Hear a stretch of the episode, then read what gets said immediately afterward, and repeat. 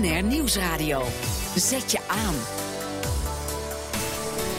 BNR Duurzaam. De wereld rond in een zeilboot voor een betere wereld. Gratis je elektrische auto opladen bij Lidl. En het enige merk in de supermarkt zonder winstoogmerk. Harm Edens. Welkom bij deze zomeraflevering van BNR Duurzaam. Waarin we gesprekken uit de afgelopen maanden opnieuw laten horen. Regelmatig nemen we in de uitzending contact op met de Sailors for Sustainability. Ivar Smits en Floris van Hees begonnen vorige maand aan hun zeiltocht rond de wereld. Op zoek naar duurzame oplossingen in alle mogelijke vormen. Vlak voor vertrek was Ivar Smits hier in de studio. Even de feiten snel achter elkaar. Hoe heet de boot? Lucipara 2. Waarom ook niet? Want Lucipar is een eilandengroep ergens in Indonesië. Ja, er zit een hele geschiedenis achter. Uh, het is een eilandengroep in de Indische Oceaan waar ooit een stranding is geweest. Er is een uh, familie, uh, schipbreuk heeft daar geleden. Er is later een kindje geboren, naam in de familie. Nou, Oftewel, kort. de beste naam denkbaar. Mooie historie. Ja. Hoe is de taakverdeling aan boord? ik ben de schipper, ik heb het meeste zeilervaring en ja, Floris is co-schipper. Ja, en dan weet hij wat hij doen moet. hij is heel goed getraind. Hoe zit het met de sterke punten tussen jullie? Um, Floris is veel beter in navigeren en heel goed uh, details lezen. Kijk, dan is het wel goed dat jij dan stuurt. Ja, dat is en dan roept hij uh, linksaf of zo. Ja, en ik heb iets meer zeilervaring. Dus uh, en ik heb iets meer verstand van techniek als ingenieur. Waar gaan jullie als eerste heen? We beginnen in Scandinavië, Denemarken, dan Zweden, Noorwegen. En wanneer ben je weer thuis? Um, drie tot vijf jaar denken we weg te zijn. Drie tot vijf jaar? Ja. Ja, de hele wereld rond is het plan. En overal waar we duurzame oplossingen tegenkomen, willen we stoppen om die te bekijken en ja. te, te, beschrijven. En als we dat hele plan gaan uitvoeren, dan zijn we ongeveer zo lang bezig. En dat is echt een levenswerk te noemen al. Uh, dus je hebt uh, ja. vrouw en kinderen vaarwel gezwaaid, huis opgezegd, banen, alles is klaar. Ja, we zijn heel goed voorbereid. dat bedoel, ja, daar gaan we het zo over hebben. Dat is nogal wat. Waarom doen jullie dit? Waar komt die passie vandaan? Um, we hebben allebei een passie voor zeilen. Dat is bij mij iets eerder begonnen dan bij Floris. Um, we willen niet zomaar op reis, maar we willen heel nadrukkelijk laten zien dat er ontzettend veel oplossingen ergens op de wereld zijn. Soms kleinschalig, soms wel iets groter. Uh, en door die aan het, uh, um, onder het uh, licht te brengen en daar op een leuke manier over te schrijven en over te, te vloggen, zoals dat tegenwoordig heet, mm -hmm. denken we heel veel mensen te inspireren tot duurzame verandering. Ja, maar je, je kan zeggen, we willen graag de hele wereld overzeilen. En we hebben maar een slap excuus verzonnen om dat te gaan doen. Of we zijn extreem bezorgd met hoe het verder moet met de wereld. Laten we dat zeilend gaan oplossen. Ja, we komen, we Welke komen, is het van we, komen allebei uh, met een passie om echt een bijdrage te leveren aan oplossingen in een betere wereld. Maar natuurlijk hebben we ook zin in een uh, mooie zeilreis. Ja, maar jullie, jullie zeilen heel duurzaam ook, hè? Nou, zeilen is natuurlijk een prachtige manier om op windenergie rond de wereld te gaan. Maar jullie gooien niks overboord? Uiteraard niet.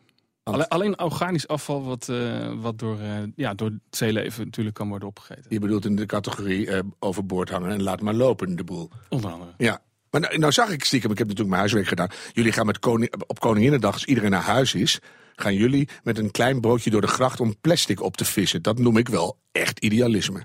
Uh, ja, maar het is ook een ontzettend leuk initiatief. Je refereert aan Plastic Wil hier in Amsterdam. En die maken dus van dat grachtenplastic weer nieuwe sloepjes. Die ze overigens weer elektrisch aandrijven. Dus het kan allemaal. Ja, maar dat is het. Dus het is toch meer dan alleen maar twee boys met een zeildroom. En dan, jullie gaan naar Chili en Indonesië en Zuid-Afrika en Japan. Wat voor duurzame oplossingen hoop je daar tegen te komen? Weet je al wat? Ja, we hebben een heel aantal ideeën op een uh, lijstje staan. Maar daar gaan we waarschijnlijk nog een heleboel onderweg volgen. Maar denk bijvoorbeeld aan een eiland in Denemarken... wat al helemaal zelfvoorzienend is qua wind- en zonne-energie.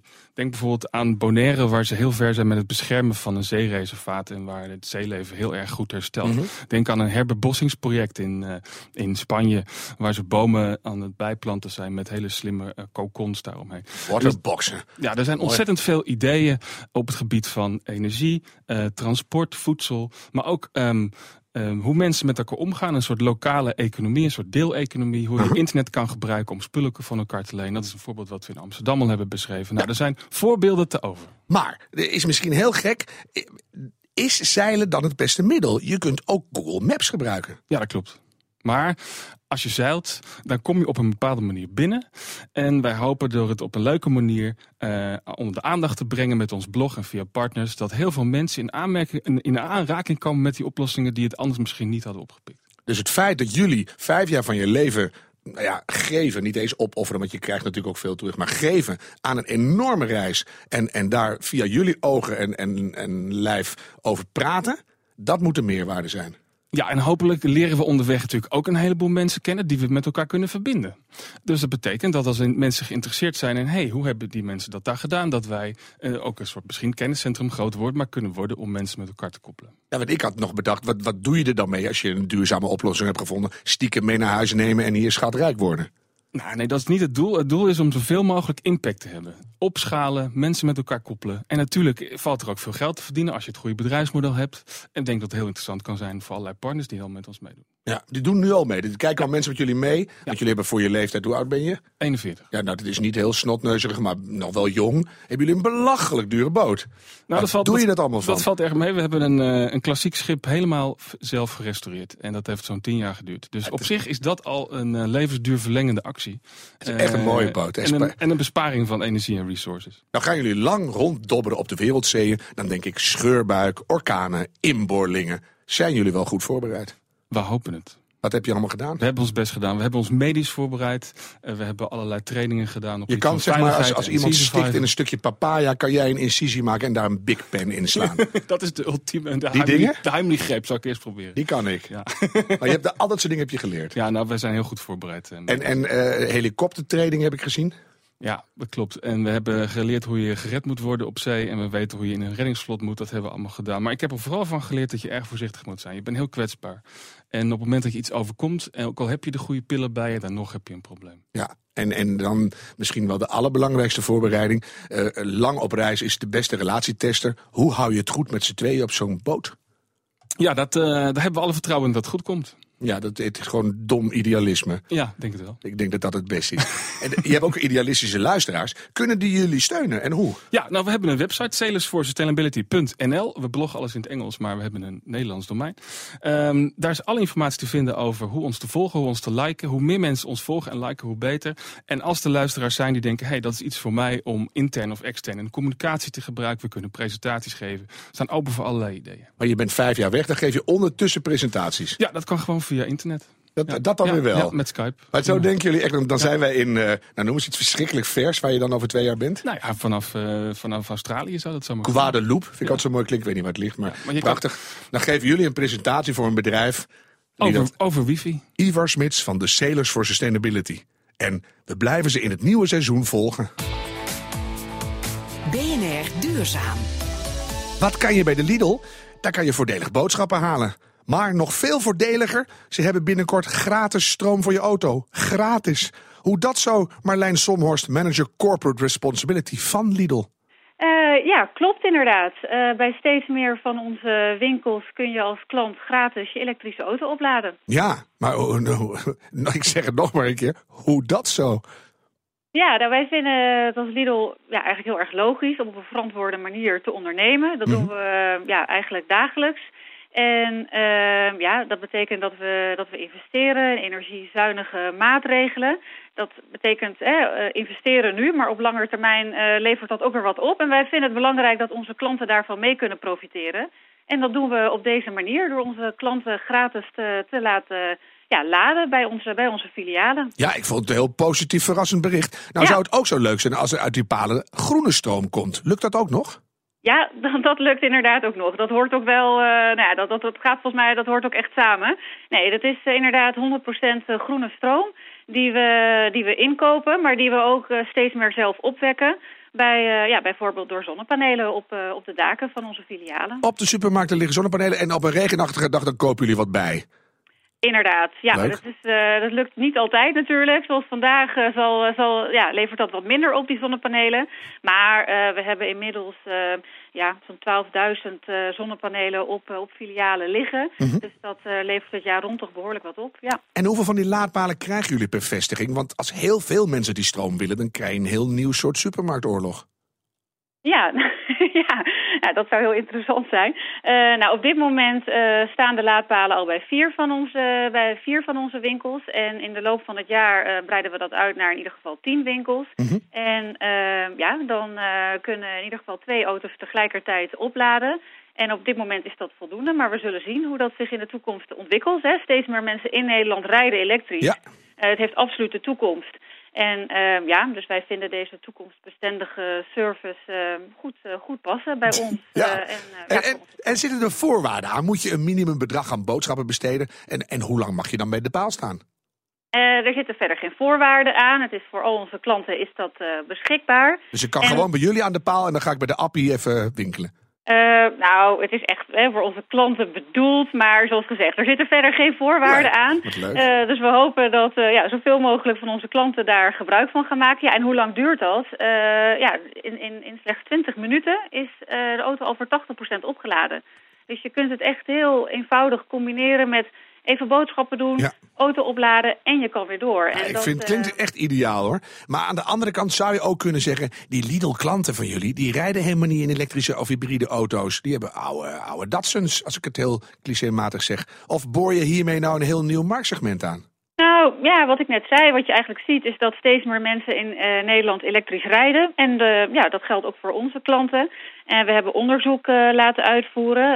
Hebben we gevraagd van, goh, is er behoefte hè, aan snellaadpalen bij de supermarkt? Mhm. En eh, nou, daaruit is gebleken dat bijna 90% van de mensen die elektrisch rijdt, die laat regelmatig buitenshuis op. Nou, ja, ik zou het ideaal vinden hoor. Dus Ja, ik en- ga een Lidl zoeken.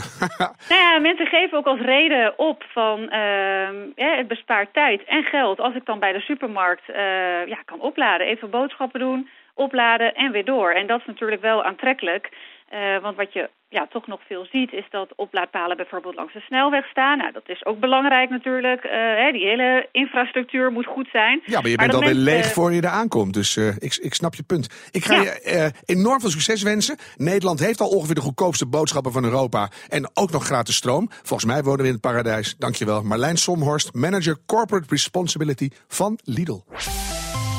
En dan nu de huiskamervraag. Wat is het enige merk in de supermarkt zonder winstoogmerk? Straks het antwoord.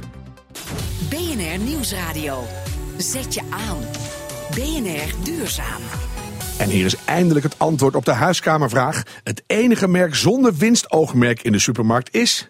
Fairtrade Original. En dat was niet eens afgesproken. Bekend van de hagelslag, de koffie, de hazelnootpasta, pindakaas, vruchtensappen, Thaise curry en nog veel meer. En dat mag ik gewoon zeggen, want daar worden we toch geen cent wijzer van. En daar ben jij, Bert Jongsma, de directeur van. Ja, dat klopt. Dat ben ik inderdaad. De trotse directeur van Fairtrade Original. ja. Hoe voelt dat, dat je, dat je zoiets goeds doet in je leven? ja, nou ja, het is werk, hè? Dat, dat ten eerste. Ehm, maar ik vind het heel fijn om bij een organisatie te werken die ehm, een maatschappelijke doelstelling heeft. Dat, dat verrijkt je werk toch wel. Ja. Laten we meteen maar even de, de belangrijkste vraag stellen, denk ik. Hoe fair trade is fair trade? Als je bijvoorbeeld kijkt naar Tony Chocoloni, die zeiden heel stoer vroeger: wij zijn slaafvrij. Maar dat werd al snel: wij zijn op weg naar 100% slaafvrij. Dat kan echt van alles zijn, denk ik dan. Ja, nou, ik, ik, ik, ik denk dat ehm, eh, het best wel een uitdaging is om 100% fair trade te zijn in de ogen van iedereen. Eh fair trade is voor ons eh, in ieder geval bedoeld om. ehm, wij zijn een 100% Fairtrade organisatie met alleen maar Fairtrade gecertificeerde producten. Zoals je zelf al zei, een non-profit instelling. En ehm, ja, wij, wij doen het uiteindelijk om eh, boeren tot ontwikkeling te brengen. Dat dat soms heel ingewikkeld is en dat dat met vallen en opstaat gaan, ja, dat is ook weer waar. Is fair trade voor al die pro- producten, want dat zit de hazelnoot tot curry's, tot van alles zit erbij. Is dat in de kern allemaal hetzelfde? Namelijk dat je de boer een goede prijs betaalt? Ehm, ja, het, het- gaat over een eerlijke prijs, eh, goede arbeidsomstandigheden, geen kinderarbeid, eh voorfinanciering, dat, dat soort elementen zitten erin. Ja. Of, of komt er ook steeds meer bij kijken? Want je hoort zo langzamerhand dat eh, van die verhalen van lokaal profiteert alleen maar een bepaalde laag, hoor ik altijd. Is dat iets wat jullie ook proberen op te lossen? Of, of herken je dat helemaal niet? Nou, je ziet er wel nieuwe elementen bij komen. Milieu is een hele belangrijke. Er is ook een Fairtrade standaard voor milieu inmiddels. Maar even terug naar dat eerste. Dat, eh, vroeger zeiden ze altijd fair trade is de goede prijs voor de boer. En dan ging je er wat dieper op in. En dan kwam je erachter dat bijvoorbeeld een hele kleine laag daar ter plekke ervan profiteerde. En de boeren nog steeds niks kregen. Ja, Maar- ik, ik herken dat niet helemaal. Ehm, het, het is zo dat er zijn prijsafspraken in die zin dat eh, boeren binnen het Fairtrade systeem meestal, en daar hoor je me al, kunnen rekenen op een minimumprijs. En altijd een ontwikkelingspremie ontvangen. En, en dat is eh, ja, wel de garantie van het Fairtrade systeem. Ja. Je zei net al eh, in, in aanzet, de definitie van fair trade die verandert in de loop van de jaren. Kan je, kan je een paar dingen noemen die er langzamerhand aan het bijkomen zijn? Nou, heel belangrijk is zoals ik al zei het milieu. Uh, en ik denk ook dat dat terecht is. Het milieu raakt met name boeren in ontwikkelingslanden. Um, het, het, beïnvloedt uh, hun oogst, droogtes, uh, overmatige regenval. Dus dat is denk ik een hele belangrijke. Maar ook bijvoorbeeld gebruik van bestrijdingsmiddelen. daar zie je dat standaarden zich daar verder ontwikkelen. Maar ook een thema als leefbaar loon. En dat gaat niet alleen over het inkomen van de boer, maar ook over het inkomen van werknemers. En, en die dingen zoals milieu, je zou ook kunnen zeggen, dat hoort eigenlijk helemaal niet bij fair trade. Dat is iets wat eigenlijk ieder zichzelf respecterend bedrijf tegenwoordig mee moet nemen in de bedrijfsvoering. Ja, maar Fairtrade is een onderdeel van een breder duurzaam uh, perspectief. Hè? Eigenlijk mm wat we met z'n allen hanteren.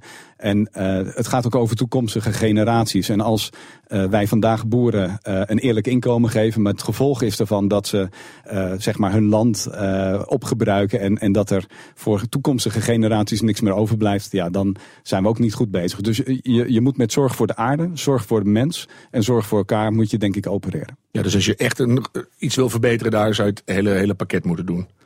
Dat denk ik dat dat goed is uiteindelijk. Je moet alle aspecten meewegen. Je kan niet alle problemen tegelijk oplossen.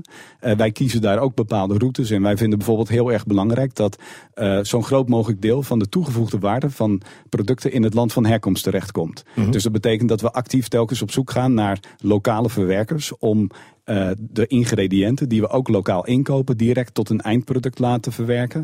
Uh, en, en daarmee komt een veel groter deel van de opbrengst uh, terecht in het land waar ja, een stuk ontwikkeling nog nodig is. Dus niet alleen de koffie groeien en plukken, maar ook branden en totaal eindproduct maken, de keten verlengen daar en dan pas naar het verwende ja, Westen sturen? Dat hangt heel erg van het product af. Uh -huh. uh, wij hebben uh, Aziatische kookproducten. Nou, die laten we allemaal in het land van herkomst maken. En dat is een enorm succes. En het wordt ook heel erg gewaardeerd hier in Nederland. Dus zo zie je dat de consument hier bij kan dragen aan de ontwikkeling daar. Ja, nou was je net in Ghana, om eens wat te noemen. Hoe ziet zo'n tripje er precies uit? Je gaat er naartoe en wat doe je dan?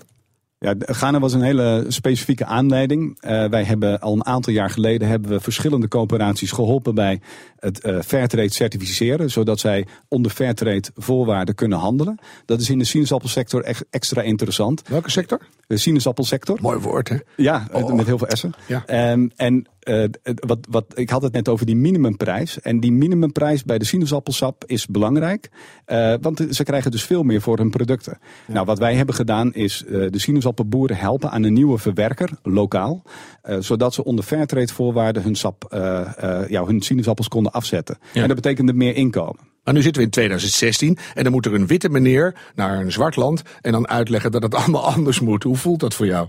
Uh, nou, ik denk niet dat ik degene ben die uitlegt dat het anders moet. Ik, ik denk ook dat het heel goed is dat mensen met elkaar samenwerken. En dat maakt niet uit wat voor kleur je hebt of mm -hmm. wat voor afkomst. Maar je begrijpt wat ik bedoel een beetje. Het heeft nog iets koloniaals dat wij vanuit het Westen het goede werk moeten verrichten.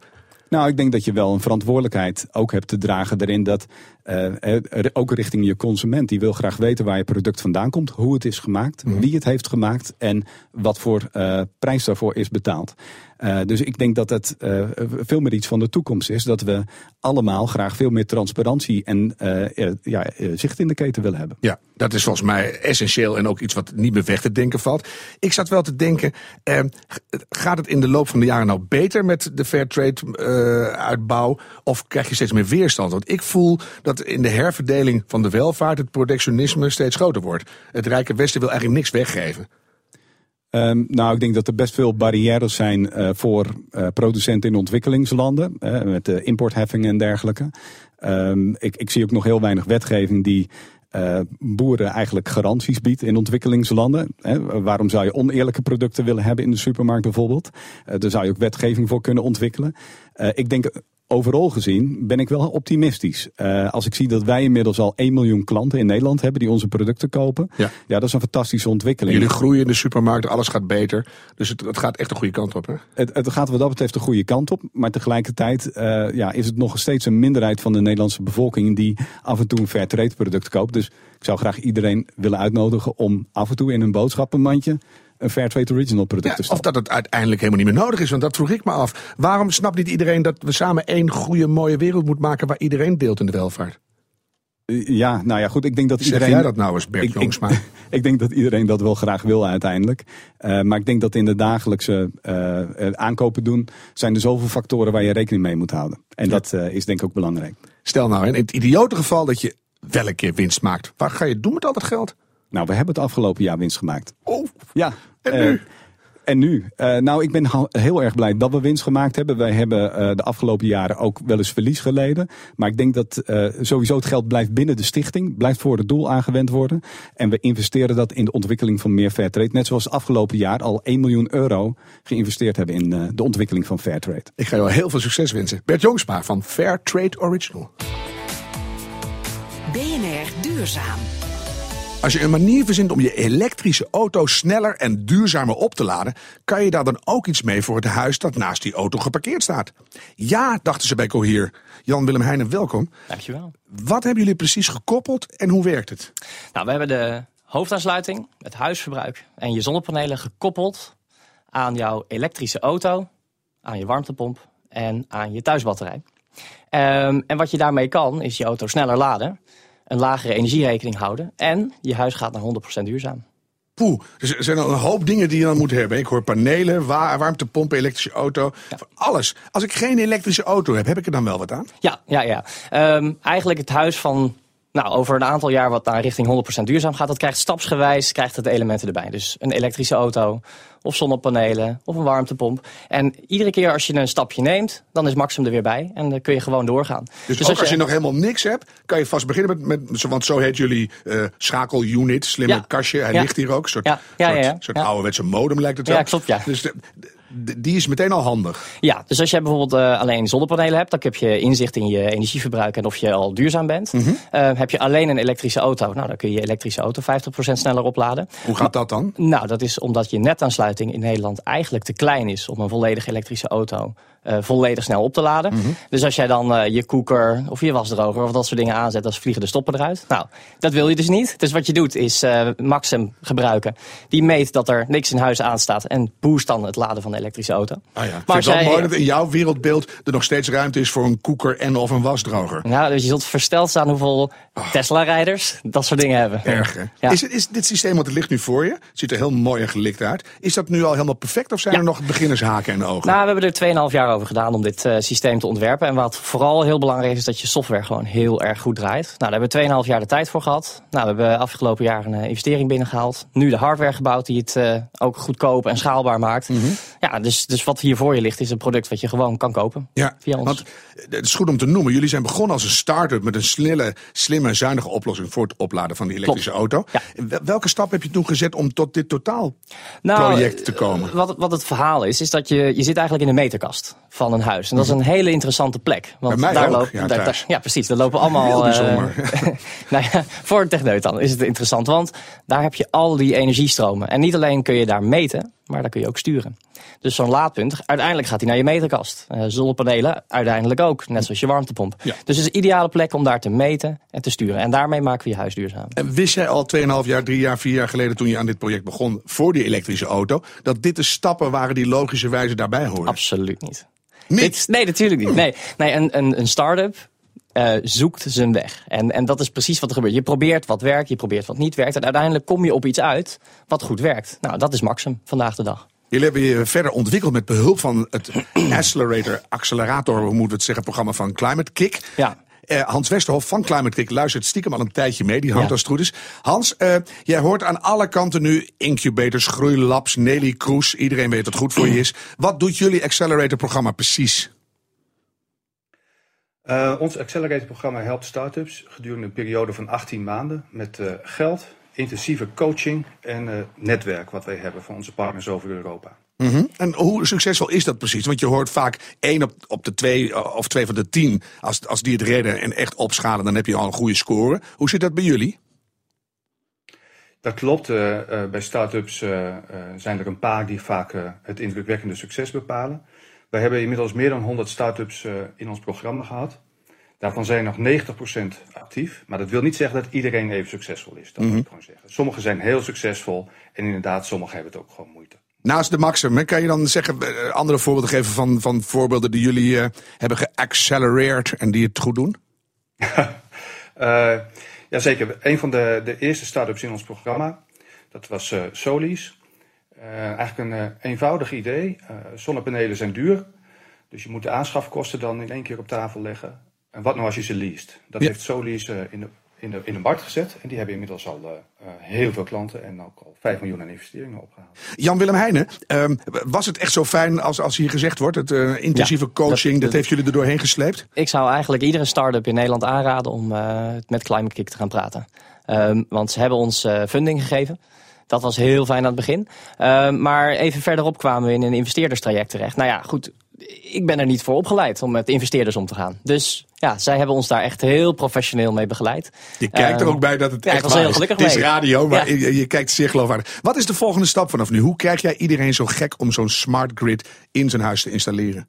Nou ja, goed, de, het product spreekt voor zich. Ik bedoel, je kunt sneller laden, hebt een lagere energierekening en, en je huis wordt 100% duurzaam. En het pad voorwaarts eh, is eh, via energieleveranciers. Eh, daar zijn we nu met, met meerdere in gesprek om, om het product ook op te nemen in hun portfolio. Want eigenlijk is dit het businessmodel van de energieleverancier in 2020. Jan-Willem Heijnen van Cohier en Hans Westerhof van Climate Kick.